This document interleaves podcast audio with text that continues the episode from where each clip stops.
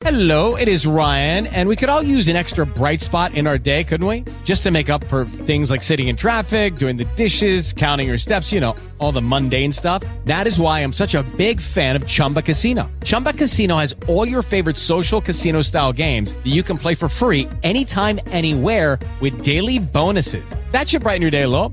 Actually, a lot. So sign up now at chumbacasino.com. That's chumbacasino.com. No purchase necessary. VGW Group. Void were prohibited by law. See terms and conditions. 18 plus. Blog Talk Radio.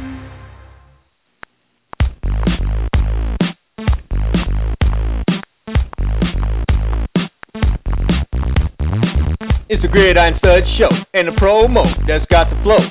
Football knowledge from toe to toe with Amo, Calomino, and the other host you already know, Chad Wilson, brings you the show.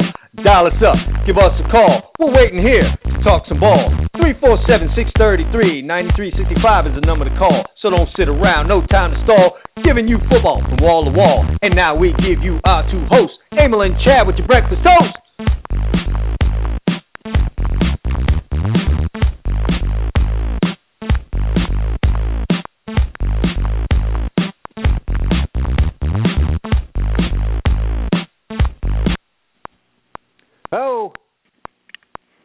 I'm here, man. We need a little smoother transition from that thing into what we've got going on here. Nevertheless, we are here with you for the next hour or so on the uh, Friday edition of the Gridiron Stud Show.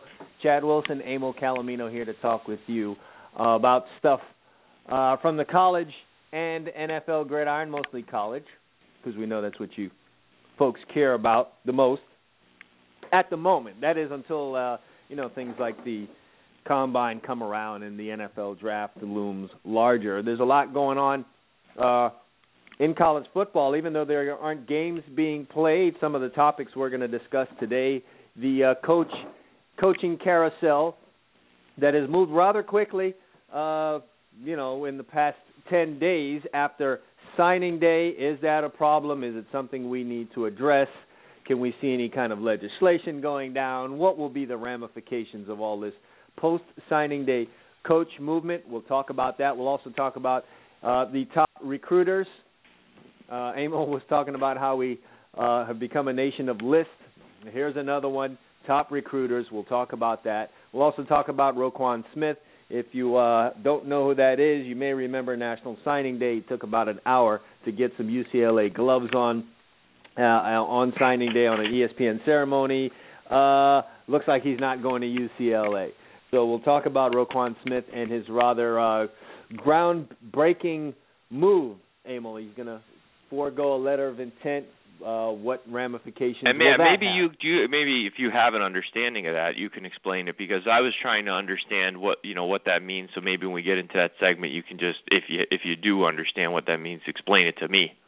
Uh, somewhat of an understanding, but uh, you know, I think we're going to all learn more about that as we go along here, as the uh, young man attempts to Yes. uh, embark on his college football career without signing a letter of intent, and perhaps we can discuss what um, ramifications that will have going forward. Uh, there's a couple of other things for us to talk about. NFL free agency is around. Perhaps we can touch on that a little bit. If you want to call us on the show today, feel free to do so. The number to call is three four seven six three three nine three six five. Again, three four seven six three three nine three six five. Almost forgot the phone number there, Emil. Um, It's or you can reach us on Twitter. Uh, yeah, go ahead. Blame it on age. But I wasn't the one getting called old on Facebook yesterday, Mr. Smartphone. Okay, I- I was know. not me. All right. I know. Nevertheless, if you want to reach us today on Twitter, you can do so at Gridiron Studs. I'm in the midst of one of my rants. Emil uh, just went on a rant about Package Deal Guy. Do you know who Package Deal Guy is? Package deal guy is the coach that says, "Hey, listen, if you want this piece of gold over here, then you've Mm-hmm. also got to take the coal or perceived coal that goes with it. Otherwise, you can't have the gold." Yeah, well, you're you're you're right about the situation. You're not right about who the subject of package deal guy is. Package deal guy is the uh, coal. He's the Cole in the in the in that in that whole scenario you just laid out. Oh, out. so you're saying it's not the coach; it's the he's he's he's the number two. He's the wingman. Yeah, yeah, he's the he's he's the fat girl on the double date that's going to get totally disrespected and ignored when he gets on campus because he so wanted to go to XYZ school and maybe he knew this or didn't realize this, but he was able to go to XYZ school because um he was part of a package deal to get another guy that XYZ school really really wanted. So I went on my rant about that. You know, you have guys out there that'll promise a kid that they can get him an offer and he may uh not indeed belong at the school that he's trying to get this offer to and guys will promise it and force it and basically the way that they make that happen is they hold hostage a big time recruit and uh tell a school you are going to get this big time recruit when you offer this other guy who I know you don't really really want and would never offer otherwise but if you're going to get But we got a package deal going here. got a package deal and now you become package deal guy. So you show up on campus and uh you're just a bump out there. And uh five star Larry gets all of the attention and you can barely get yourself any playing time. So uh just my uh warning to you know guys out there that uh so so want to be at a school it could turn into a nightmare for you. It can be a really really ugly um experience for you when you show up there thinking you're going to somehow get your way onto the field um at XYZ University that you've always wanted to go to and you just find yourself always at the middle to bottom of the depth chart. And I've uh, seen crazy things done. You know, you could be like a forever backup. You know, you're you're there, you're third on the depth chart, and the two guys in front of you get hurt, and they move a guy from another position right over in front of you. You're you're like third on the you're like third on the special teams depth chart. You're third on every depth chart. That's it, man. You will get on the field. That will be when you run through the tunnel to begin the game, and that'll be the end of your on the fieldness. when they blow the Understand what I'm saying? smoke up is when you're getting on the field. You That's can come it, on then, and man. that's it. And you better jog slowly and get as much of that feel as you can because you ain't getting back on there, friend. All right, package deal guy. So go to a school that wants you. Oh, Bottom Oh, that's line. Great. All right. I get that you always wanted to go to, you know, so and so school that plays on ABC every week, but man, what good is it if you're watching a game like everyone else, man? Go to the Mr. Package. Deal guy. Sounds like a commercial. I'm, t- I'm trying to remember the jingle. Yeah, um, I may have to put something together for that, but that was Mr. just my- Package Deal guy. package deal guy. Just just my warning to uh you know the potential recruits that are coming here. Don't be that guy, Mr. Package Deal guy. I sense a bit coming on. I may have to do here and play it on the uh, Gridiron Stud show. Somehow I sense a bit coming on for you too. Yeah, there you go. All right, uh, not one of the issues, um, but not the most pressing issue. We've got this situation going on, Emil. I, you know, I think you've been paying somewhat of attention to it. Um, but it You think I pay? to- You know I pay attention. Come on, man. it it seems to be an epidemic this year. It's happening.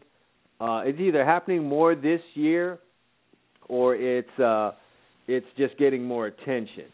But we've got this situation now where coaches are bringing players on, getting them signed up on National Signing Day, and then within 24, 48, 72 hours, they're off to another destination.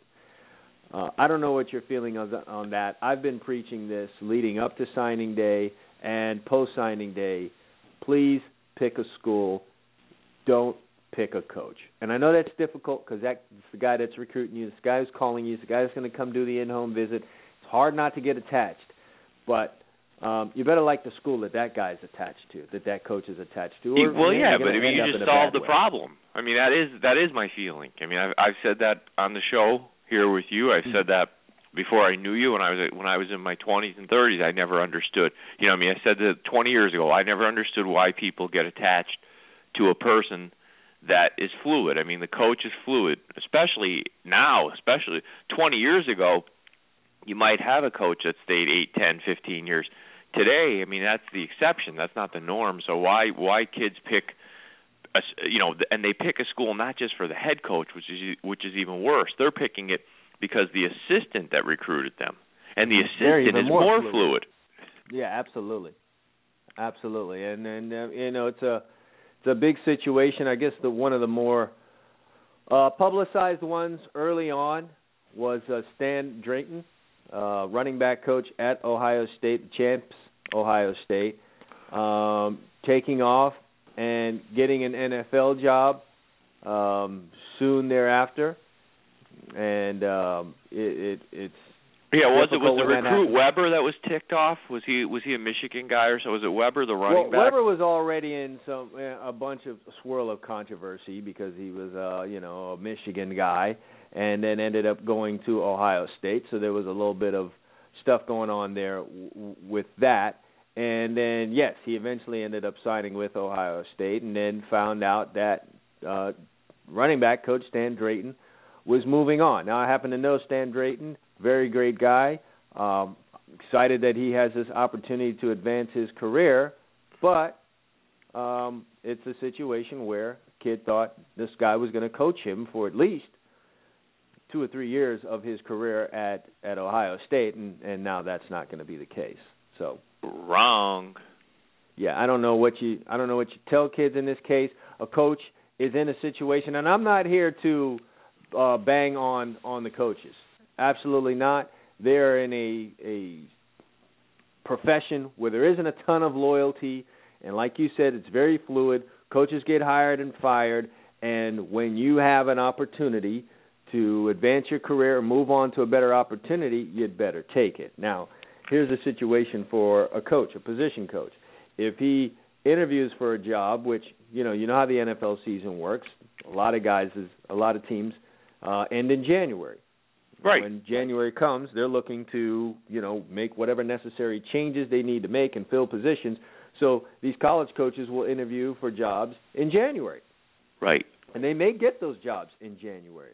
And it is very difficult for them now to go to turn around and say, "Hey," and start telling recruits, "I'm going to be leaving to another job um, in January."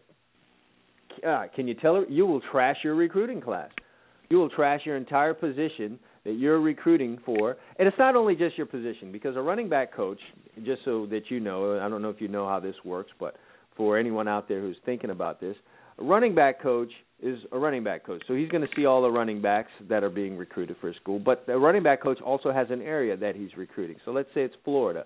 He's down here in Florida. He's also recruiting tight ends and defensive ends and linebackers and offensive linemen and quarterbacks in every position in a certain area. So him saying in January that I'm leaving for another job won't be at the university will affect those recruits at those other positions that he's recruiting.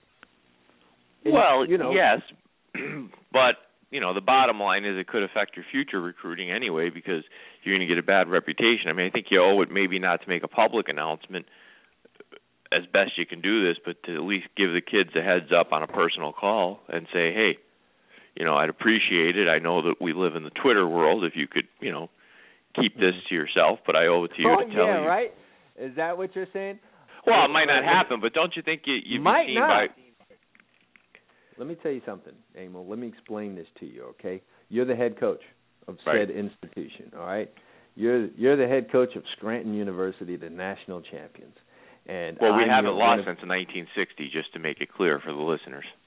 outstanding information being released here on the Gridiron Stud Show. But nevertheless, I'm one of your assistant coaches, and I'm out, and I happen to be a pretty good recruiter. And right now, I'm responsible for 12 guys that are looking to come into this class. Three of them are five-star recruits, and we're going to get a big-time class uh, based a lot on the work that I've been doing out on the road. Are you going to be okay with me going out and telling those 12 guys that I am taking a position at another school and face the reality that at least half of those guys are going to move on to another place and perhaps even go to my rival or you know and and and end up in someone else's recruiting class. Are you going to be okay with that? Probably not, but let me flip let me flip the your question with a question. Am I going to be okay with I don't tell them Mm-hmm. they come here, half of them are unhappy. So they either don't play to their potential because they're not focused, they're looking thinking of you know where they would rather be or they decide to transfer or transfer or I get a Roquan Smith situation, which has now gained national publicity, and is mm. going to make the next guy next year traveling across the country to go to UCLA think twice about what UCLA is telling him because they saw what happened to this guy. Well, let's let's hold off on the Roquan Smith because that's Okay. new ground and new territory. So okay. prior to this year, I mean, I college- understand what you're saying. Believe me, I'm not naive. I get it. I know what you're saying. But but it's a damned if you if you do and damned if you don't situation. Mhm. And I almost think you you you have to tell the kids. I mean, you know, you can't just look at them. These kids are making decisions that affect their life. They're 17, 18 years old. Mhm. And to not tell a kid, especially when you're talking about the distance in some of these cases, some of these kids are traveling to different parts of the most many of them are traveling to different Mhm. parts of the country and going there and the coach the head coach understands that there's a bond that forms with these recruiters. And you got an 18 year old kid that's 1500 2000 miles from home. That might not be a good situation when he gets there and he feels like the the father figure uh that recruited him is is not going to be there. So that's just my take.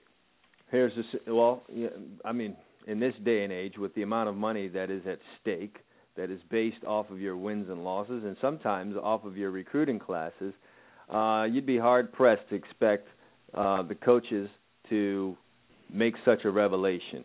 Um, you're better off with one or two kids going through the entire, this, being so unhappy out of those 12, out of the scenario I set up, two of them being so unhappy that they follow through all the way uh, with the transfer process, then six of those kids making the easy decision prior to signing day to go somewhere else. If you're just looking at it from raw numbers. Um, well yeah statistically speaking i would agree with you yeah yeah, and when you're talking about um, having a problem recruiting the next year, uh, coaches will just say, number one, when I get this kid on campus, we'll do what we need to do to make him happy. He'll be happy, unhappy at first because coach left. Um, at that point, we'll sell him on all the other reasons why he needs to be here, which should have been his focus beforehand. But nevertheless, coaches believe in their ability to do that, and you are bound by a letter of intent that you signed anyway. So it's going to make it a little bit more difficult for you to pick up and and and take off, and um, you know that'll probably give me some time to sell you on why you need to be a part of you know recruiting class. It's almost like Right. a salesman that you know didn't tell you about a little something in the fine print and and figures once I get the product in your hand, you'll fall in love with it and so on. you'll love forth. it right Yeah, th- that's pretty much what's going on out there. But this thing is um it's become really a big deal this this off season. So I talked about Stan Drayton. You also had Notre Dame's running back coach Tony Alford. He went to go fill Stan Drayton's position at Ohio State, leaving Notre Dame. That means Notre Dame's got to find a coach to fill that position, and there are a number of guys that are up for it. I'm not even sure as we speak this may have been filled or it may have been filled already, and I didn't see it. But I think we're somewhere around 12, 13, maybe even 14 coaches, um, and we're what 10 days removed from National Signing Day. About about that many coaches Oh, yeah. that have made that move, Ton of them. and it's uh, it's it's quite amazing. There was even one announced today. University of Georgia's wide receiver coach Tony Ball is heading over to LSU. So all of you uh, University of Georgia 2015 wide receiver signees. I don't know how attached you were to Tony Ball, but uh, he's making the move. Nebraska's DB coach Charlie Warren's heading over to North Carolina. That's announced today. So it just c- continues on and on and on. I don't know how many of these things we're going to end up with. The other thing that hurts some of these programs, and, and when we get to our recruiter rankings, we'll talk about this, is that some programs, and this is where you can have an advantage that that people don't realize about. Some schools pay very well for assistant coaches, and we've talked about this on other shows, Mhm. and others pay very poorly. Now, obviously, Wisconsin was one of those that got talked about when he went out to Oregon State. The coach Mhm. left. Um, I've heard that Georgia doesn't pay their assistants very well. Mhm. Um, and I know a school like just because I follow surprise. USC, USC pays great Mhm. the assistants. Yeah. So Yeah, and that'll cause that'll that'll cause some movement. You know, that'll well, sure. If I was if movement. listen, if I had a great recruiter, and, and again we can talk about this in the recruiting rankings, but I'll give you an example like a Tee Martin. If I was running USC's athletic program and I was a Pat Haden, I'd be paying that guy probably about a million bucks a year. I'd make it so hard for someone to poach him, they'd almost have to make him the head coach. Mhm. Mhm. Because to Um, me, he's worth that. True, true. And, and uh, listen, you what you pay a guy as a head coach is not always really up to you. You have a certain amount of budget um, for your assistants. Some guys will give back some of their money, head coaches I'm talking about, in order to uh, pass on some of that money to their assistants. You know, I believe less. Well, Miles private schools they'll like have that. more latitude than public schools. I'm sure. I'm sure the public schools are, are, are there has to be some sort of uh, I don't know the exact mechanism. I'm going to guess though this gets decided at the state level. I mean, if you're a state school, I'm thinking salaries are handled at somehow somehow at the state level. W- would you agree? Mhm. Probably that's a, a good assumption. Uh, yeah, you may be right. You may be right on that. We never really, really. But I'm thinking that you Uh, know your your your alma mater is terrible with paying, right? Miami, they're not the best. Um, no, that's been a knock on the University of Miami. Yeah, they're they private don't school. have- I, they private schools can pretty yeah, much don't what their board of trustees will allow them to do. So, um Right. if I'm running a private school that has a big football program and you know, and I'm like USC or Miami, I'm going to the board of trustees and say I'm going to make my case to say here's the money this brings in here, and that's why you don't want these assistant coaches being poached because this guy is really good and I think you can make that case at some of them. Now Miami unfortunately is a bad example because you guys have 10,000 people show up at a game, so it's hard to sell the board of trustees why they need to well, keep you anybody. tell the board of trustees on this. If we have better coaches, we have uh, better results, and when we have better We have more people. It's, it's proven that it one thing matters down here, and it, it took Al Golden a while to find that out. We hope he's found that out. That uh, for all your promotion and great uh, marketing ideas that you may have, there's one thing that the people down here listen to when it comes to sports: win, just win. That's you win right. games, they show up. When you don't win, they don't show up. That's the bottom line down here in South Florida. But that's been you know that's been the case. Now college football is a bad example because many places the people will still show up, win, lose or Mhm. draw, and that's especially true in many of the SEC schools. I mean they Mhm. they have huge attendance, some of them, and, and they haven't been great for a long time. But Mhm. I mean, in most facets of of sports, that's been true. I mean, look at the Rams. Okay, the Rams left L.A. and went to St. Louis, and everybody was jacked up about them. And see, it's so much better here in St. Louis. Uh, people show up, and then they stop winning, and people stop showing up. Okay, uh, the Cardinals were in St. Louis, the football Cardinals, you know, and then they Mhm. went to Arizona. People didn't Mhm. start showing up till they started winning a little bit in Arizona. I mean, that's just that's the nature of sports. I mean, you have your fans that are Well, there's different degrees to it, though, Emil. I mean, um, oh, there's there's some definitely different where, degrees, but yeah, I think uh, attendance will decline if a team's not doing as well, but it just catastrophically declines Right. in South Florida when you're not winning. I mean, there's but I don't a think that makes you a bad there's fan necessarily. Sometimes I think that on college, I don't, I disagree. I think you should show up because if that's your team, that's your team. They're not getting Mm-hmm. paid, um, you, you know, and you know you try to show up, okay. But pro sports, the only way you vote is with your money as a fan. And I've said this for a long time. You keep showing Mhm. up, the owner's got no impetus to change. I mean, I'm a Dodger fan. I watch a lot of baseball on the, M- you know, I have the the package.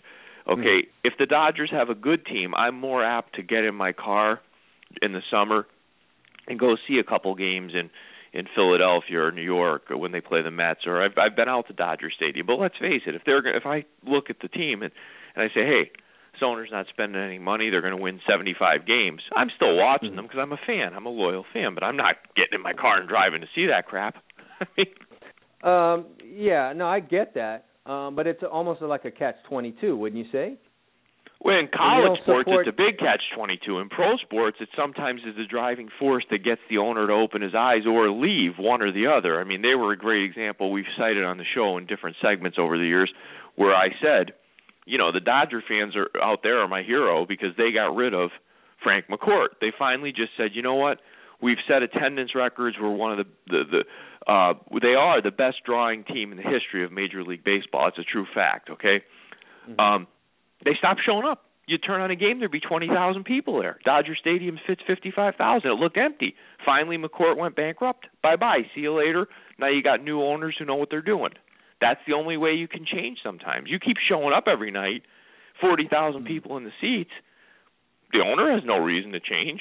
He's just well, like, doesn't hey, he want to win? Doesn't pride kick in? Isn't Come on, man. You know you're you're the one you're the one who said this. You're the driving force behind this statement. Not all owners want to win. not all owners true. I want to mean, win. for some of them, it really is. It really is just a business. Well, anyway, we've got this coaching carousel going on, and uh, these kids feel hopeless and helpless.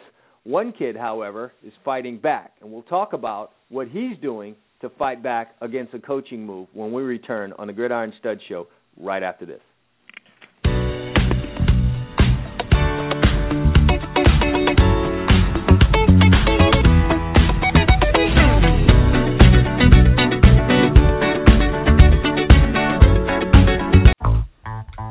Want the truth? Well, here it is. Speed kills, and in no other sport is that true than in football. Speed gets you to the end zone. Speed gets you to the ball carrier. Speed makes you a winner. Do you want championship type speed? Do you want speed that kills? Then complete speed is what you need. Complete speed is turning athletes into game breakers. With quick and easy methods that are easy to understand, complete speed can shave time off your 40 yard dash, make you quicker and more explosive. They have a clear progression, drills, and exercises along with specific instructions. They also have proven sample workouts and programs for you, the individual, or for you, the coach. Speed is what you need, so hurry now and check out Complete Speed. Just go to gridironstuds.com forward slash complete speed. That's gridironstuds.com forward slash complete speed for more information right now.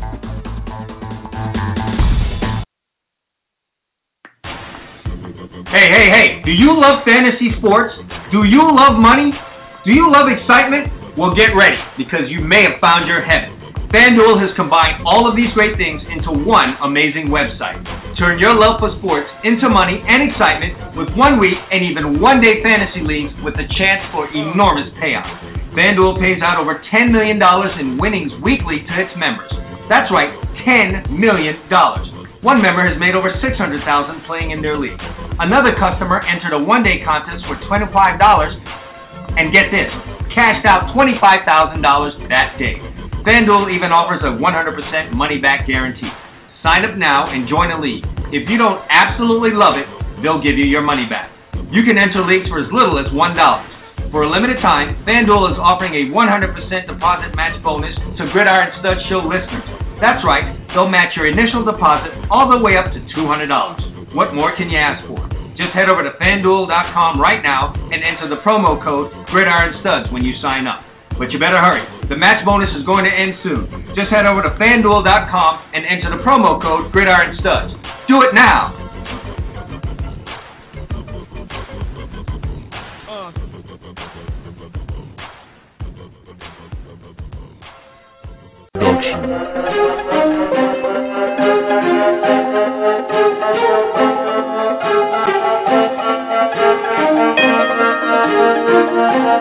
Production.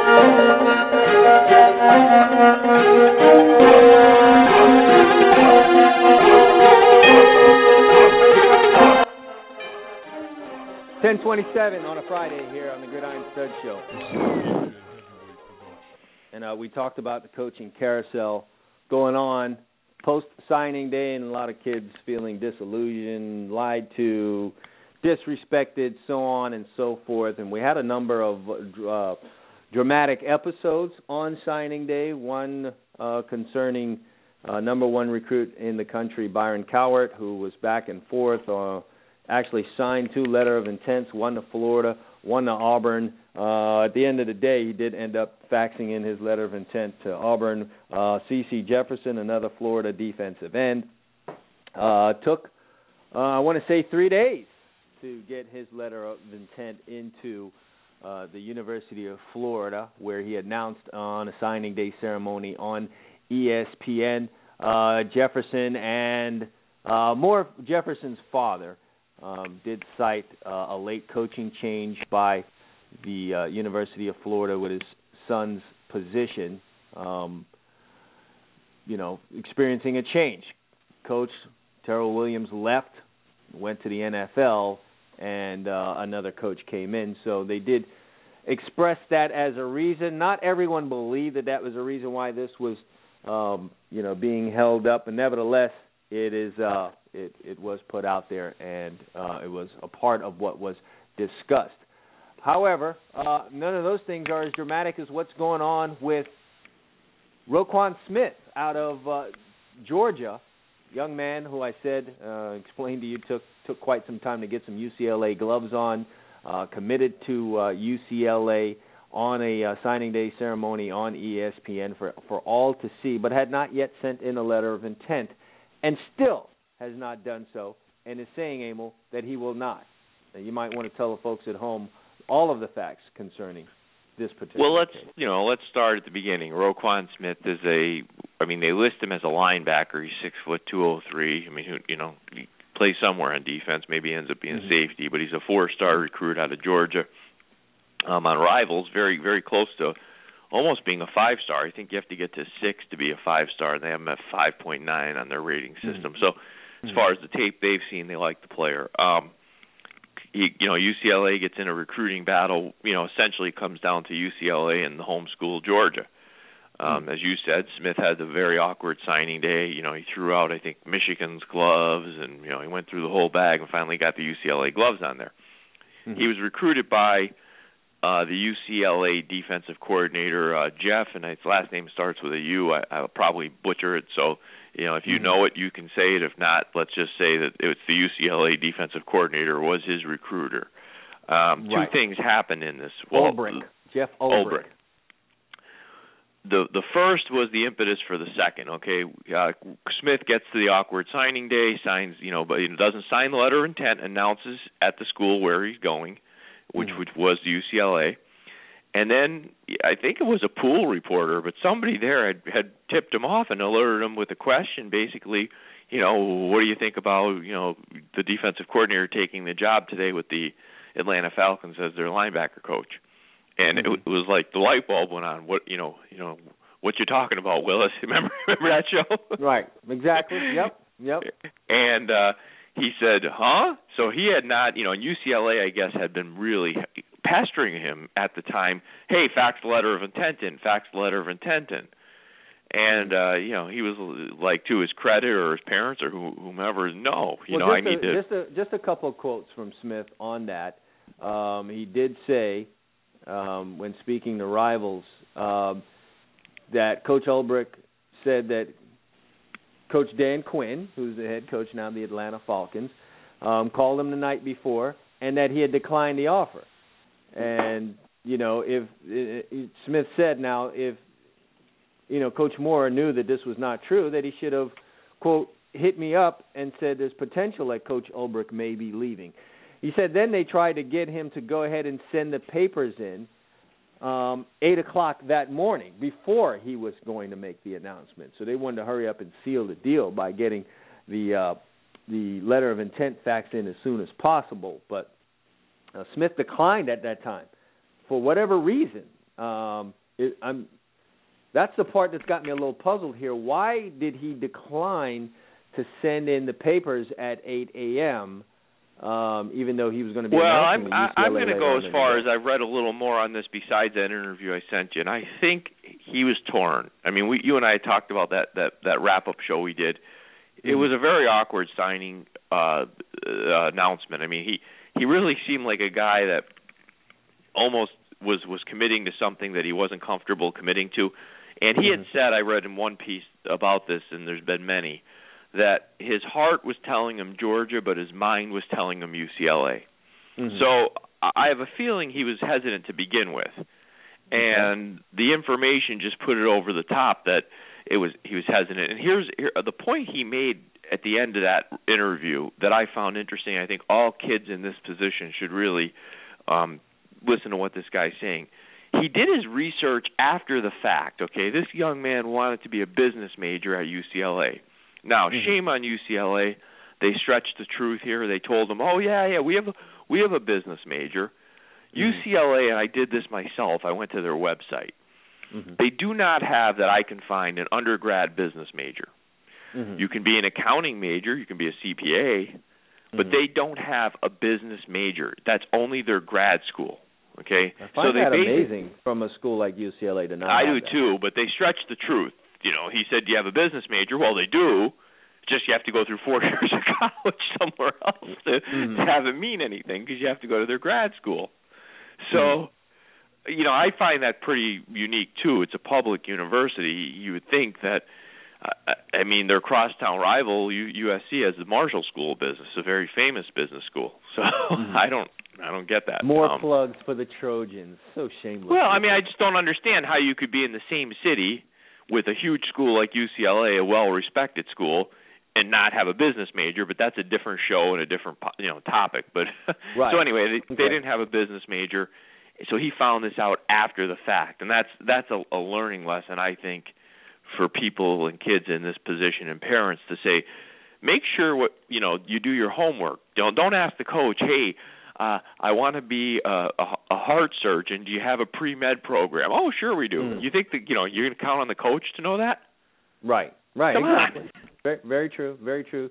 Um, can't fault you with with your thought on that one.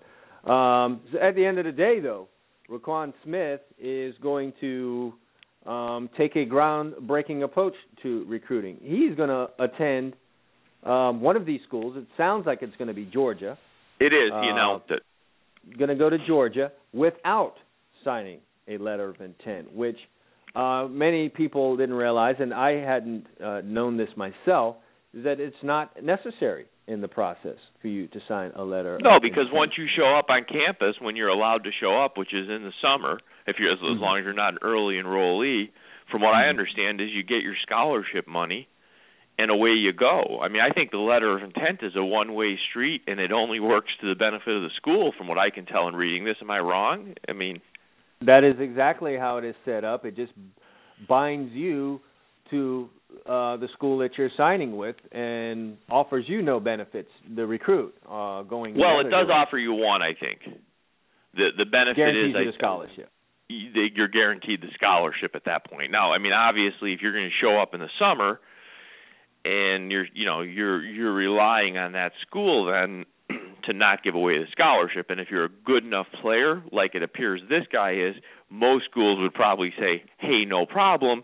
If you're a borderline, and I hate using this, this these star systems, but we're we're relegated to that. But you're a three-star player, let's say, they may not hold that scholarship for you. They may say, "Okay, well, you know, Right. we worked on exactly. we worked on something, we got somebody else." which you know could very well happen anyway. Um, to be honest with you, uh, they've got they've got little tricks to the trade to get. No, kid no, they do, and let's let's don't. face it. There's no benefit for the guys that you read about, the guys you mentioned earlier in the show that were holding it up. There's no benefit to them. I mean, any school in the country would find a way to get most of those guys on their team. so it doesn't really matter if they have a, a letter of intent signed. If they showed up in in July and said, "Hey, I want to play ball," I guarantee Yeah, you I'm they, thinking about this though. Um, what are going to be what what are what are colleges and the NCAA going to do to combat such a thing? Because uh, given the amount of coach movement, and um, you know, there'll be a lot of eyes on Roquan Smith and how this all turns out for him. We could see this being done with greater regularity in coming classes, and could be a little troublesome for the college programs going forward. And so, you know, anything that's not to their advantage, you know, the will be attacked Well, vigorously. Yeah, I don't know what they're you know right now the whole process uh generally speaking of player movement in college football I've become more and more troubled with what what's going on. I mean, I don't like this stuff where a guy graduates and he becomes a one year free agent. I'm not real big into that.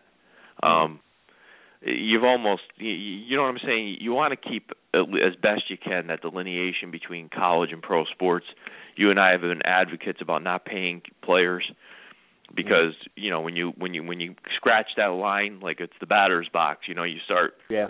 Scr- scratching out that back line all of a sudden you don't know you know you have the guy standing near the umpire okay? So Mhm. i mean Mhm. it's Yep. it's kind of like the same thing here you know I, I i i don't like these guys and the way things are going right now. I mean you got too many guys moving one year.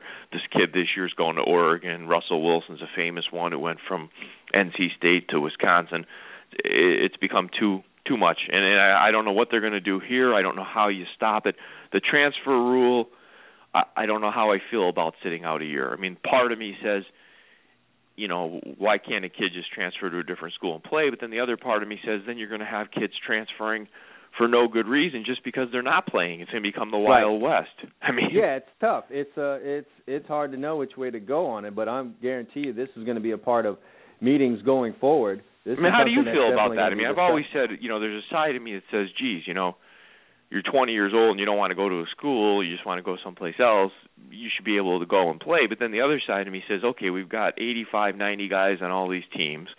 So we basically have, you know, let's say 15,000 guys playing Division 1 football.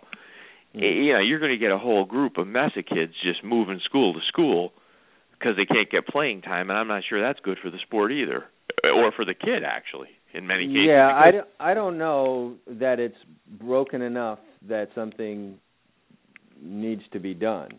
Um, it could get broken. There's a potential for it to get broken, but at this point in time, I don't know that it's broken enough. Maybe there's a crack in it, but I don't know that it's broken enough that we need to change what is status quo. Uh, there has to be some kind of safeguards. There has to be some kind of barriers to just moving around, uh, or this could get turned into a really, really crazy situation where kids just pick up and leave, and there can be a myriad of reasons. I'm down here in South Florida where kids hop high schools like crazy. It's difficult to figure out who's playing where next, and that goes for college coaches who come down and they visit one school and see a kid in the hallway of that school that they were thought they were going to visit at another school it's just mad madness down here. And you and ha- you know you I have to look at it the other way too. I know there's a lot of people out there that always want to take the side of the athlete. Oh, well, they're mm-hmm. being exploited. See, I don't really see it as much like that, and I, I don't think you do either. Everybody says mm-hmm. they use they throw that term around, exploited, because these colleges make billions on these kids. Well, first of all, mm-hmm. they have to make a lot of money to support these programs. It's no mm-hmm. secret that in most cases, football and basketball support all the other sports at the university. Sure. You're being given a free education if you take advantage of it. Free. Mm-hmm. Exactly. I have a kid going to school this year. You have you have a couple in school. Mm-hmm. It's not mm-hmm. cheap. Not at all. Not in the least bit. Friend. So not in the least bit. This whole thing about you know oh you know they're being exploited. Well, they're being exploited only if they don't take advantage and they they put up silly things on tw- uh, Twitter like man, we have to go to these stupid classes. You know, like you're mm. only there to play football. Well, that's your problem. You don't want to go to class. Good luck. Hope you make it in the NFL. If you don't, exactly, it's a long life. No, um, you, you're definitely right on that. So, uh, you know, that's those. We've touched on two major issues that I promise you're going to be a part of recruiting going forward, hot and heavy. Next signing day, we're going to see um, exactly where they go on both of those things. One, the number of college coaches moving around so close after signing day. It's going to be interesting to see how that is handled, how that's discussed this off season, and then what the results will be next off season, and then kids deciding that they don't necessarily want to sign a letter of intent. I think we might see that even more going forward, unless some kind of uh, rule or um, you know an adjustment is made to the way that operates. I think these are things that are going to be a part of. Well, maybe they could put a clause in there maybe they can put a clause in there, no kidding, on your letter of intent saying that on every letter of intent you have to list maybe they already do, I don't know because you would know you've you've seen them, I haven't. Maybe mm-hmm. you put who the lead recruiter was on the letter of intent mm-hmm. and if he if he leaves the university within 90 days from signing of the letter of intent, the player is given a period of time to back out of the letter of intent without sitting out a year. Something like that. Um Sounds like a good idea. I mean, I'm just throwing something out. Maybe you say, okay, signing day is February 1st. Let's make it simple. If the, your lead recruiter uh, Chad Wilson leaves the University of East Cupcake State uh, mm-hmm. by May before May 1st, uh, this letter of intent is, is become at the player's option can be null and voided without sitting out a year. Here. Uh, you know, perhaps I think in that situation you probably see guys stick around longer and you know, of course, that puts them through spring ball, which is a tough thing to do. But um, maybe that's I, I. You may just get a longer version of what we just had. These coaches knew they were leaving prior to signing day, and they just. But they on. couldn't leave. I mean, think about it. If you, you know how the deal works with the NFL now. The NFL has their mini camps in the spring just as well. And if you're going to get a coaching job, unless something unforeseen happens, usually you're on board for the program when the, the league year starts beginning of March. We're going to see that next month with the free agency. They usually want the the coaches on board unless it's you know unforeseen circumstances. So if if you're locked into May 1st, if you you you know, you're not just going to stay to keep a kid because you're you're basically foregoing that job till the following year. Okay, now if you've got these type of clauses going, um, what about now the head coaches being a little more reluctant to have their assistants, you know, move on, be interviewed, so on and so forth. I mean, well, they they- can't stop him from being interviewed in the NFL, and I, I'm not even sure you can stop a guy as long as he's getting promoted. Can you? I don't know the rules. I mean, I know you can't Uh, stop a guy from going to the NFL because the NFL is a, it has no bearing on college. True, true, and I don't know the exact rules, but you know how rules are. You work your way around rules. So I think there may be some barriers put up there. Man, as a head coach, you're trying to protect your recruiting class. You can't have your recruiting class destroyed, marred, uh, taken to pieces by a guy or a couple of guys uh, making late moves. Point blank. well, I'm going to tell you this: the powers in college football are always going to be, as you and I have termed them, the blue blood programs. Mhm. And I don't think most of the blue blood programs give a damn because they recruit themselves. I could give you a whistle and give me a clipboard and I'll follow you around and make notes when you're recruiting. And between the two of us, we could knock on doors and get quite a few recruits at Alabama and Texas and USC and Florida. Wouldn't be real hard. And the truth of the matter is, when you sign up as a coach at one of these type programs, you're instantly regarded as a good coach. Like, why oh, would yeah. Georgia? Well, they wouldn't give you the job, right? I mean, that's coach? the Yeah, why, assumption. you yeah, why would Charlie Strong bring me on at Texas if I'm not a good coach? So you're and you've given, been given instant credibility. So um, I get the whole process because I've been through it once as a player, been through it as as a parent. Um, you know, kids do kind of latch on to the personality of coaches, and quite honestly, they recruit off of that. I mean, you buy people. We don't buy products. We don't. No, I understand, We but I think you people. get I do get my point. I mean, let's face it. Part of the allure of of you know uh you know the, who's the the big recruiter from Alabama? Cristobal, is that how you say his name? Yeah. Yeah. Okay. Part of the allure of his recruiting is he's a great recruiter, and I'm sure he's a very good people person. The other allure is he's doing it for Alabama. You see my point? Yeah. No. I. Absolutely. I mean, it's harder Absolutely. to recruit. Let, do you think he'd be the best recruiter in the country if he was at mm, Kentucky? Uh, unless he did something really amazing and snatched up some guys. But this leads very nicely, Emil, um, into the next topic that we're going to discuss, and that is who are the top recruiters in college football? At least one outlet would like to let you all know what that is, and we'll discuss that and more when we get back on the Gridiron Stud Show right after this.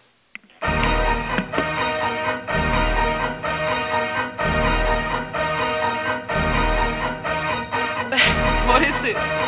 Maybach music.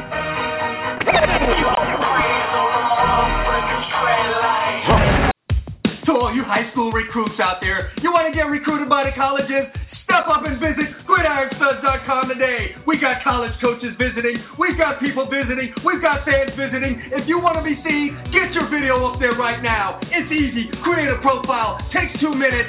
Stop playing games. Get off of Facebook. Take control of your future. GridironStuds.com is where you need to be today. Visit now, set your profile up, and let yourself be seen.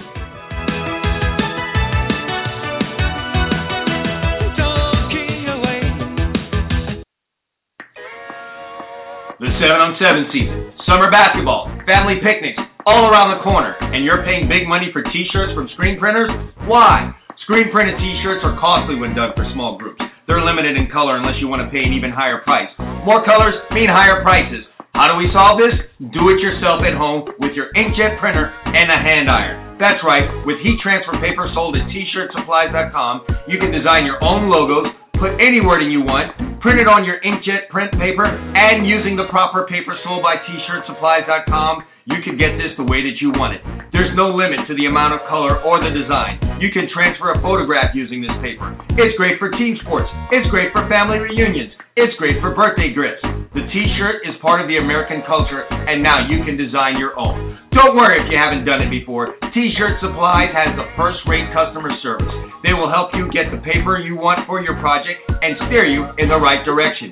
Visit them now at t-shirtsupplies.com. That's t-shirts, no hyphen, supplies plural, all one word, dot com. Or call them at 1-877-857-2737. That's 1-877-85-PAPER. T-shirtsupplies.com. Go there now.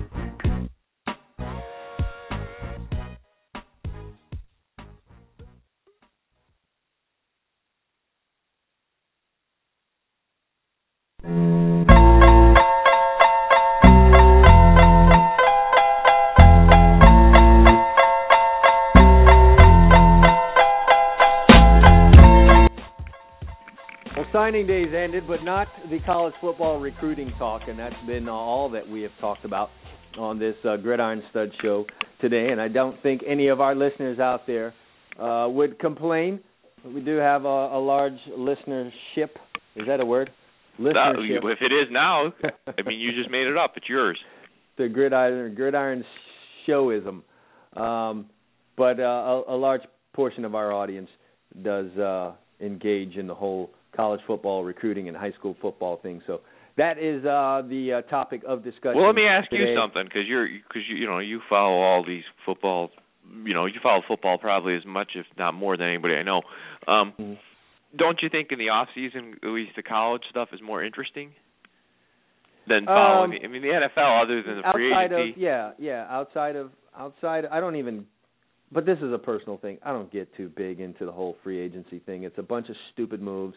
Uh too much money paid for guys who were best staying where the hell they were. Well, I So sent don't you that article yesterday. into it. Guy called out the Dolphins in Tennessee because he's had a couple of years now to look at those big 2013 splash moves, and now that we're out, we're out two years, and he just pointed out what you and I've pointed out for years on these uh, on the show is that you know most of these big splash moves in NFL free agency don't pan out. So paying attention to it is kind of almost a waste of your time unless you play fantasy football because it's probably not going to change your team very much. At least in yeah, college, I know. this I, stuff I mean, changes there's your splash team. moves. There's splash moves, but it's the fans that end up all wet at the end of the day because you don't get what you expected out of a out of a guy and then out of the team in response. I mean, and there's only Emil. Let's think about this: three moves maybe uh made during each off season that are significant. Well, this uh, year, you know, if you look at the NFL, and we're diverging, we'll get back to college in a 2nd Mhm. You look at the NFL free agent class, right?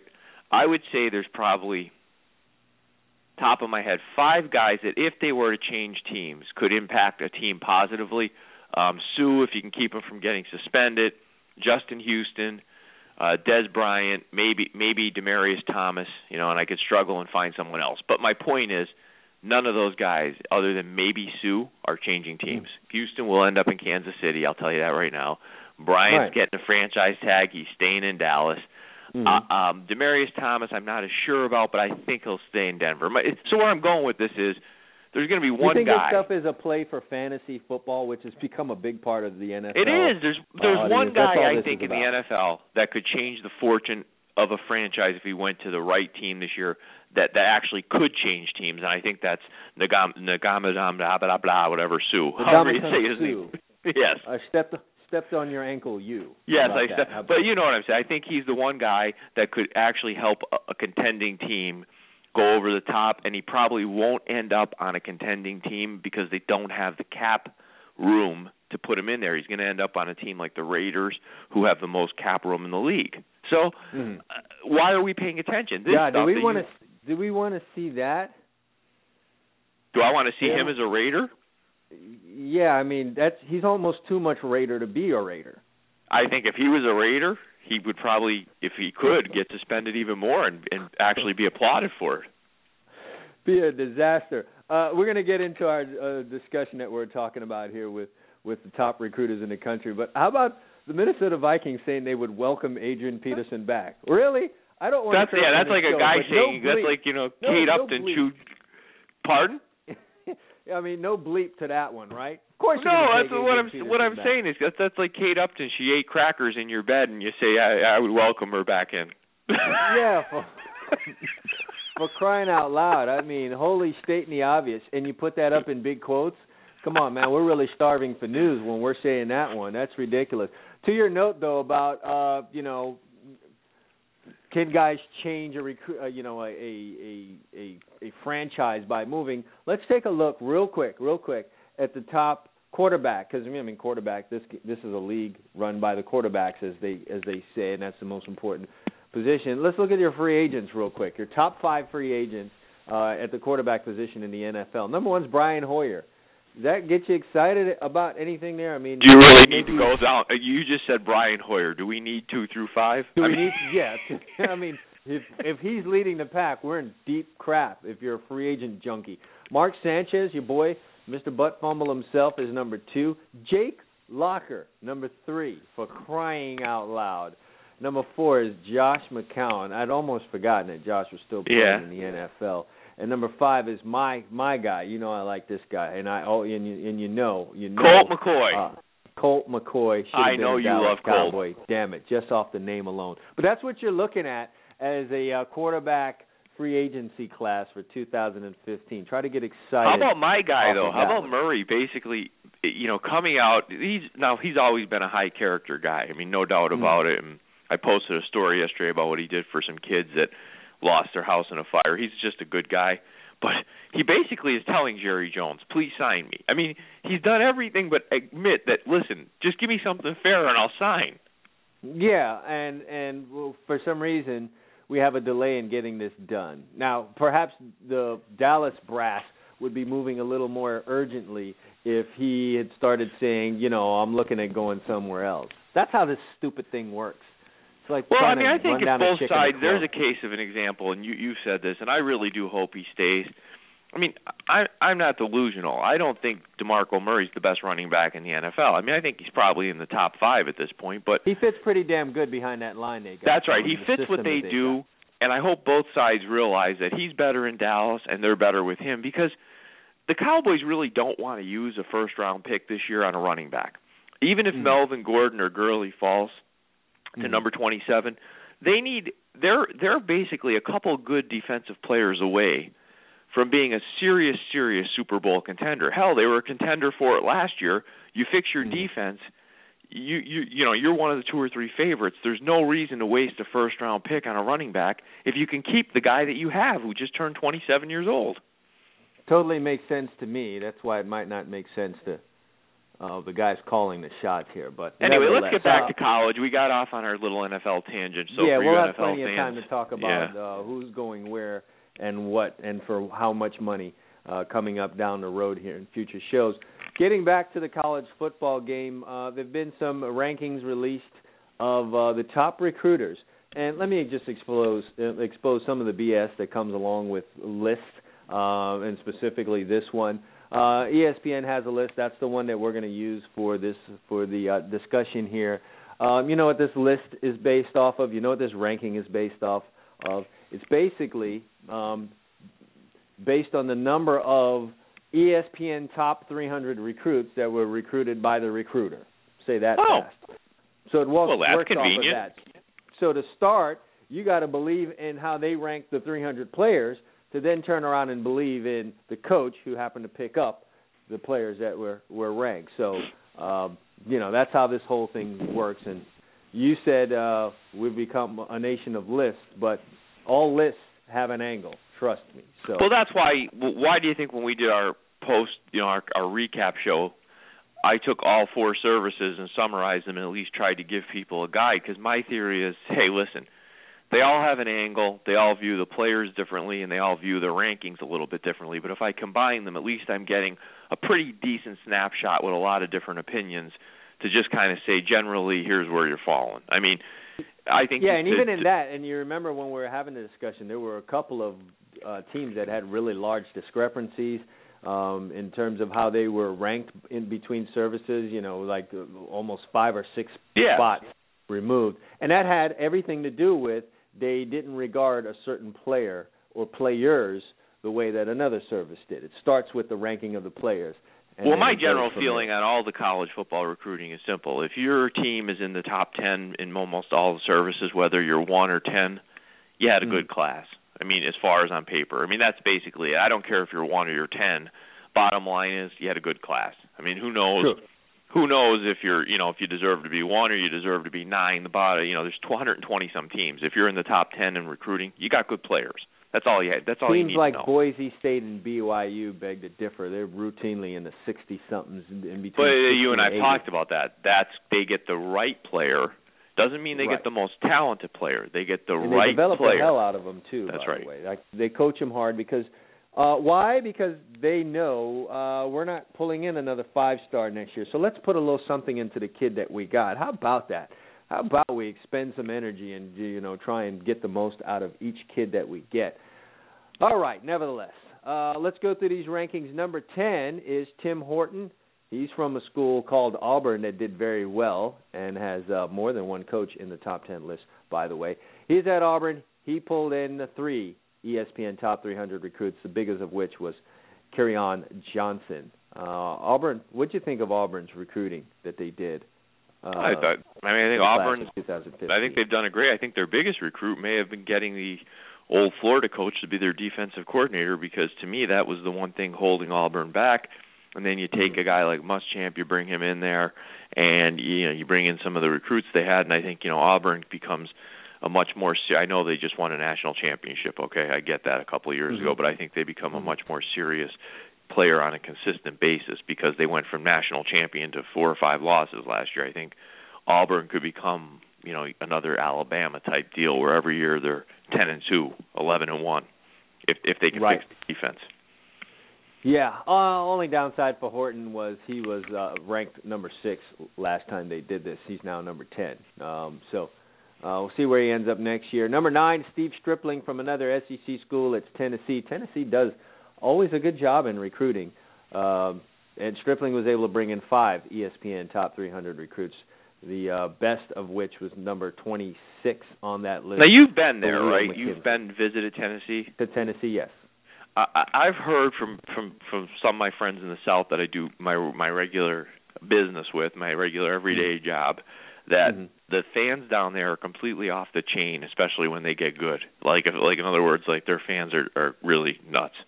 They are extremely supportive, um, and they do a good job in their recruiting game. Um, you know, rival schools or rival fans may not want to hear this, but Tennessee, for the most part, as much as fans can be, are respectful, let me say, in the recruiting process. I don't see them as much dogging kids when they decide to not go to Tennessee or if they were a Tennessee um commit and then they changed um I don't see as much dogging coming from them and they usually are quick to reach out and support and uh and tell players uh, you know how great it is to be a Tennessee Tennessee volunteer. Now, when a coach decides he doesn't want to coach for them anymore, totally different story. As Lane Kiffin. Yeah, but I heard it's a, I heard it's a great college atmosphere there. So I guess that you know in a way, you know if if you have the right guy there, he can do a pretty damn good job recruiting. Yes, and I do believe in uh in in in my man Butch over there. Butch Jones is going to do a good job with Tennessee if if allowed to do so. Number 8 on the list, Brian Jean Mary coming from the School of Texas. He signed 3 E ESPN top 300 recruits, top the uh, best of which was being uh number 31 on the list Malik Jefferson. Um Jean Mary was number 5 last year. Well, he's automatically got extra credibility with me because he's got that double last name. I love that stuff. Yeah, but Jean Mary Well, I I, mean, yes, it's not it's not masculine, but I bet you he's a big dude and he could kick my butt. So I'm I'm going with he's got the double last name, so I like that. Yeah, well, Mr. Jean Mary from uh, Texas is number eight on the list. Number seven, Jerry Montgomery, who's at Oklahoma, formerly formerly was at Michigan. The last time I saw him, he had a Michigan uh, polo shirt on. Nevertheless, uh, pulled in four top uh, ESPN top 300 recruits. So that's a weird one Uh, to me because Oklahoma we touched on last show. I mean, you know, you don't think of Oklahoma, and there's nothing wrong with having the number 15 recruiting class in the country. I mean, it's still pretty good. But you you always think Oklahoma doing better than that, even though I don't think that's the case. I think it's more of our perception. Uh, well, matter of fact, I'm going to look at that today if I get a chance. But he, his best recruit was 74. The guy before him had the third number 31 in the country, and last year was at number five. Why would you drop him to number eight? I mean, I know people. well, he signed but- one extra guy than Brian. Oh, Jean Mary. okay. Well, four. that- I see. I told you it's all off of this, all off of those things. Um, Gotcha. An He's got one extra guy. With, yeah, one extra guy. You know what are you going to do? Um, Okay. One interesting thing about Montgomery's recruitment is he was able to go into Texas, Louisiana, Virginia, Mississippi, and all the way to Canada to land guys um, to Norman, which is uh, a great job. I mean, those are you know, there's some really opposite places there. So that just tells me that Jerry Montgomery is a guy that can probably build a relationship with anyone. You have some guys that can only recruit in the South, or some guys that they'll only send into Texas, or guys that can only recruit in the Northeast. Here's this guy um, pretty much going all over the country and even out of the country to bring guys to Oklahoma. So uh, I found that part uh, very interesting yeah, there. no, it's pretty, it's Number- impressive. Yep, number six on the list is uh, Frank Wilson from LSU. He lands three um, ESPN top 300 recruits, best of which was uh, number 30, Tyron Johnson. Kid I've had a chance to see play. Very, very impressed with uh, that guy, and then keep keep a hold of that name. Okay, Tyron I'm calling gonna be timeout on you now. You're gonna Okay, this guy had one less recruit than Montgomery. He had the number 30 guy. He goes to six. Jean Mary, who has the number 31 guy, and the same amount of recruits in, as three in the list. He's he gets dropped to eight. That's why I hate lists. Well, ahead. yeah. Here's how I'm. I don't have the complete um, uh, workup on this, but I'm gonna I'm going to venture to say that of his three recruits, he probably had a bigger cluster near the top out of those. Yeah, well, I'm going to venture to say that your deductive reasoning employee. is strong, and you're probably right, but still. It's all about now. I guarantee you, there's a formula for this. There's no. Uh, there's no. Um, you know. Um, you don't think Jeremy Crabtree shook him up in a hat and picked him out? No, hell no, man. Okay. He punched his stuff into an Excel spreadsheet, Okay. and this is what he came out with. Okay, thank God. Okay, so Wilson's at number six. Is that your cousin, Frank? Um, no, man. Frank and I haven't met, you know, but he's such a he's such a big time guy. We ought to meet really soon. Number five, Rick Trickett from Florida State.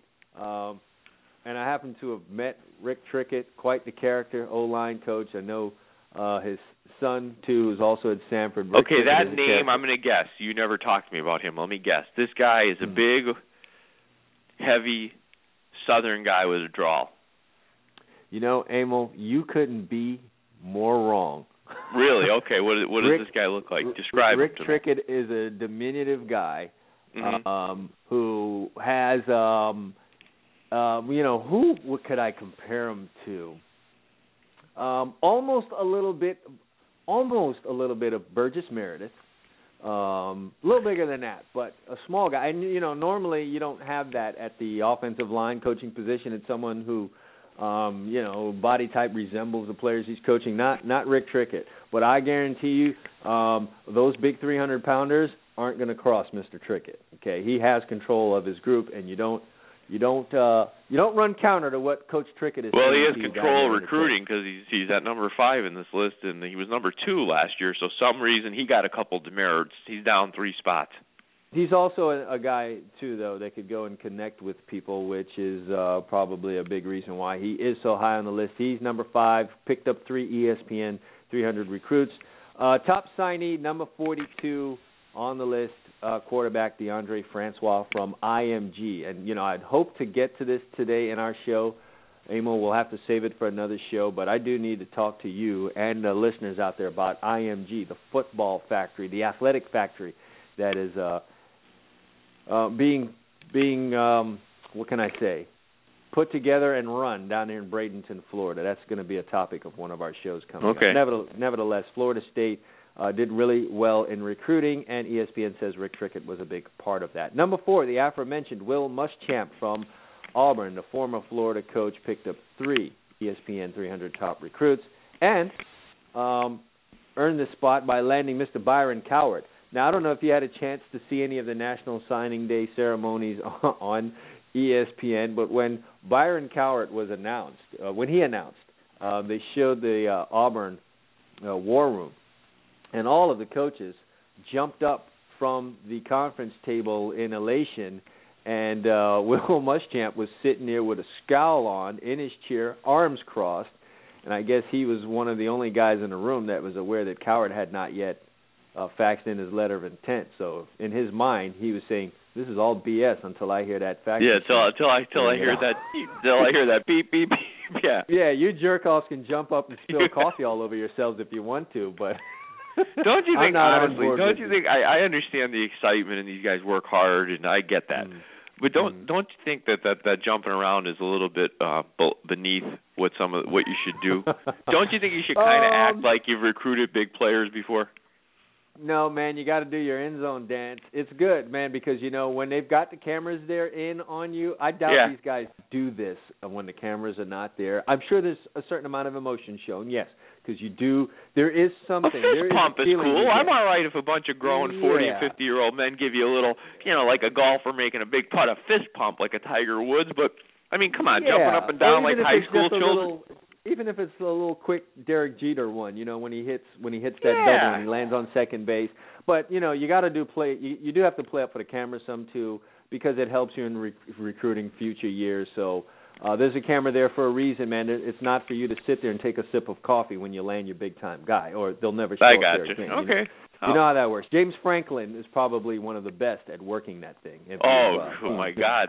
He's, You're not he's kidding. awesome with that. He, he's Yeah, he's going to be mean, up. He, we're going to see him in April for an Academy Award. Oh yes, he's. I'm telling you, one day he's going to rip his polo off and run around um, Penn State's campus and dive in a lake. Um, off yeah, of he, he goes nuts. Yeah, and and think of doing that on February 4th in in uh, Pennsylvania. That's would be Uh, no, something thank to you. see. All right, number three is uh, Marques Tuiasosopo, uh, one of two USC. Now I feel old because I remember him playing quarterback at Washington. Yeah, Not I that- remember him not that playing long ago in quarterback, my looking mind. like a running back. Uh, Yes. you know, wasn't it him and uh, uh, the lefty that ended up with Jacksonville? His name escapes me. Weren't they there around the same time?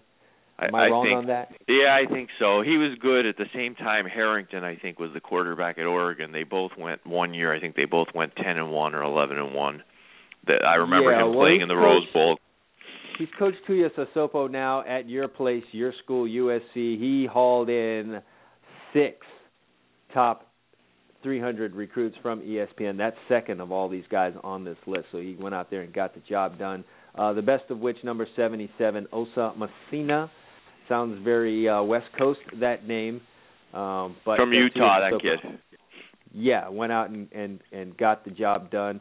Uh, Tuiasosopo also brought in safety Marvell Tell, uh, athlete Porter Gustin, and uh, uh, a guy that I like. I like his name, just pretty much like his name uh, as a quarterback in this place. Ricky Town um, was helpful Yeah. in bringing. Well, you could do a, you could do a lot with that name if he becomes big time. But uh, he's a flip. Remember, he was an Alabama recruit.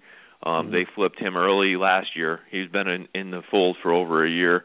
Uh, they flipped him from Alabama, and then Alabama went out and I, they flipped, I think, Barnett from uh, mid, Mhm. from Notre Dame, if I'm remembering that correctly. So Yeah, one flip needs leads to one another. One flip uh, begets another. That's right. Um, another USC guy, and one that uh, I happen to know, and I know he's a pretty damn good recruiter. Number two on the list is Tee Martin from USC. Another quarterback, by the way, from the University of Tennessee. For those of you who don't know Tee Martin. There you go, Tee Martin, the actual Tennessee uh, co- um, quarterback that would that won a championship, not the other one that has stuff named after him there on campus. This Right. guy actually brought home uh, the trophy. Uh, but Tee Martin at USC uh, signed uh, three top ESPN top 300 recruits, including including uh, Mr. Feature Film himself, Iman Marshall, um, who, who we laughed at upstaging ESPN. Uh, Yes. on his announcement when he Didn't even when he have the decency to put to put Tee Martin in the video. Uh, well, I don't know if he could do that one. Could he? I, could he? I don't, I'm not sure. That might have been some type of violation. You got to be careful with everything that you do now. That's but true. Nevertheless, landed Iman Marshall, uh, instrumental in Rasheem Green, Kevin Scott, John Houston Jr., Daquan Hampton, uh, Isaac Whitney. I mean, they parked Tee Martin up in Serra High School, which pumps out, uh, you know, product like, you know, uh, Microsoft in the 90s. It's funny And, though, uh, you know, you, you talk there. about regionally. Martin, I believe, is was born and raised in the deep south, if I'm not Mhm. mistaken. yeah. And he's really got a strong, you know, he's really done a strong job in California, which tells me Mhm. his people skills are outstanding because he's not a regional, you know, he's not a California guy. I mean, but he yeah, and they and and they are. He's a very engaging individual, someone you can carry a conversation with, someone you could see recruits liking. Um, and again, we're back on you know recruits picking the the, the coach instead of the the school. But USC obviously has a lot to offer. So um, Tee Martin would do well recruiting almost anywhere, but like you said, it really really helps to be uh, to have that USC polo on when you walk into a house or a school. Really Well, like the car salesman, he could probably sell just as many, you know, uh Chevys, but it, but it helps if he's in a BMW dealership, right? He might still be a good salesman, but he might make more money, you know, selling the BMW. So Exactly. And and I wish we had drum roll music, but number one on the list, uh, much to the chagrin of Miami fans down here, are pretty ornery these days. Uh, former University of Miami player, former University of uh, Miami coach, former FIU head coach, and now Alabama offensive line coach is Mario Cristobal, who racked up and hauled in nine top 300 ESPN recruits, including a South Florida product uh, named Calvin Ridley, a wide receiver who uh, has a ton of potential to. When do. did he play at Miami, Jet? Uh, he finished in uh, '92, so we're on the team. We're on a '92. Was team he a, was he an offensive lineman? He was an offensive lineman, Okay. a pretty good one, and there were. He also had a brother that was uh, an older brother. Yeah, I just remember the name when you said, you know, we started doing this, you know, research for the segment. I just remembered the name, and I said, geez, you know, that really sounds familiar from, you know, just watching a lot of football. So when you said that he played at Miami, it kind of, kind of rang a bell. Yeah. Well, there's a reason that Cristobal became a head coach at FIU. It's obviously because he can engage with people, uh, manage people, and so on and so forth. And he's used those skills that he uh, either has naturally or has developed quite well um, to get out on the recruiting trail and um, and win in a very competitive atmosphere. Because look, I mean, look at the class that Auburn had, and Auburn's in state. So he's fighting guys in state in his own backyard for kids, and then when he comes down here in Florida, he's still bumping into Auburn guys who are trying to get the top talent down here in talent-rich South Florida. And he uh, beat several schools on some of these guys, and uh, like I said, Calvin Ridley, and uh, also picked up number seven safety Sean Burgess, and number four cornerback Minkah Fitzpatrick played a role in all that. You know what? He's really good with getting DBs. This offense. Apparently so. How, how about the guys dropping out? Kirby Smart dropping out. I mean, Mhm. you know, uh, I see Kerry Coombs from Ohio State dropping out, and, and Clay Helton from USC.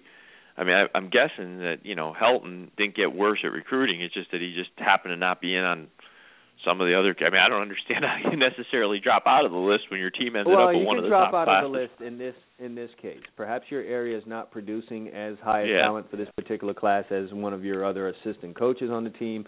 Uh, in Kirby Smart's case, uh, you know, Kir- maybe Kirby Smart is not as hot and heavy into the recruiting these days since he's you know elevated in stature a little bit. Maybe he doesn't go out as much. Maybe it's more bring these guys to me. You assistants go out, bring them to me. Yeah. Since he's he's, he's damn near a, a head coach over there.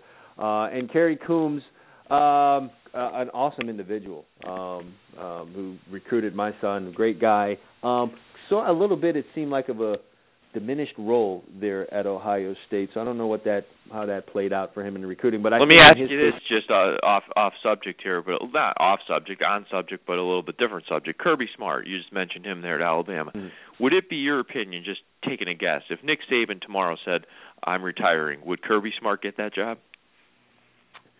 That's a very interesting question, Emil. I don't know that he would walk right into it. I think they would probably. You see, they've built themselves up into such quite the monster that you. I would have to think the decision makers there would be rather careful, and they would also have to consider that.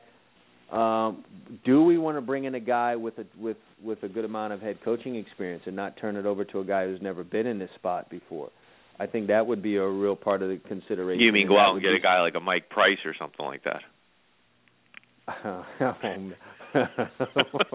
how'd you pull him? out- How'd you pull him out of nowhere? Listen, I have a Um, memory. I have a memory like a ho- like an elephant. Okay. oh man, Mike Price, you brought him in there. Good grief.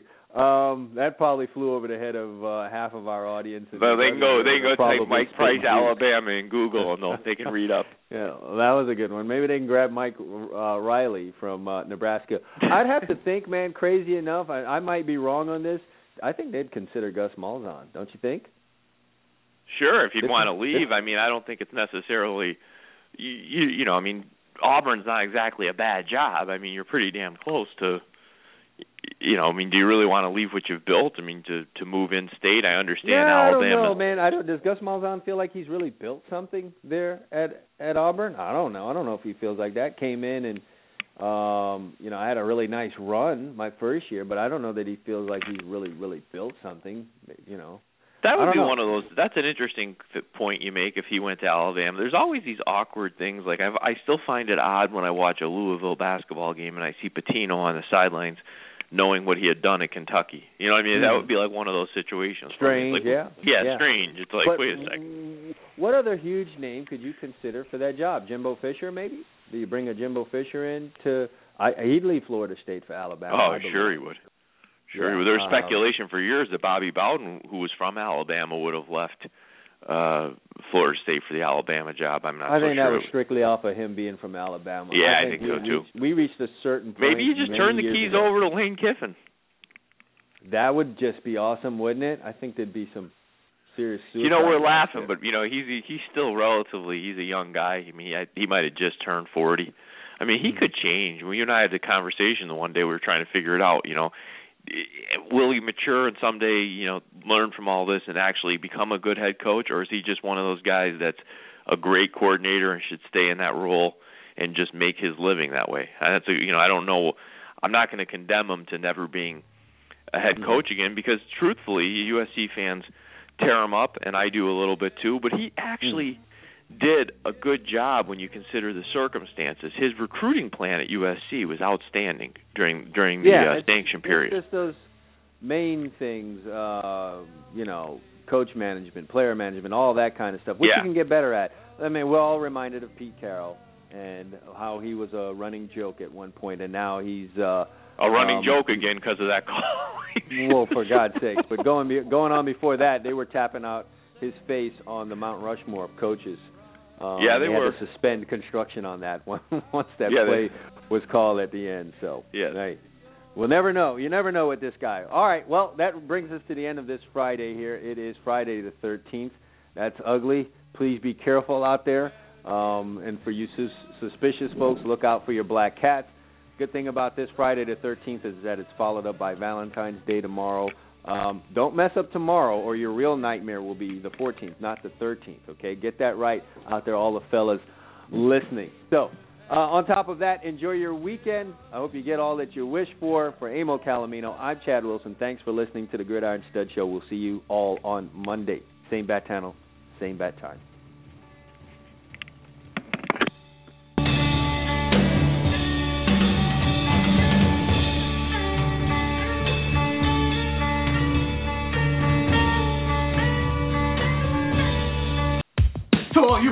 Recruits out there, you want to get recruited by the colleges? Step up and visit gridironstuds.com today. We got college coaches visiting. We've got people visiting. We've got fans visiting. If you want to be seen, get your video up there right now. It's easy. Create a profile. Takes two minutes. Stop playing games. Get off of Facebook. Take control of your future. GridironStuds.com is where you need to be today. Visit now, set your profile up, and let yourself be seen.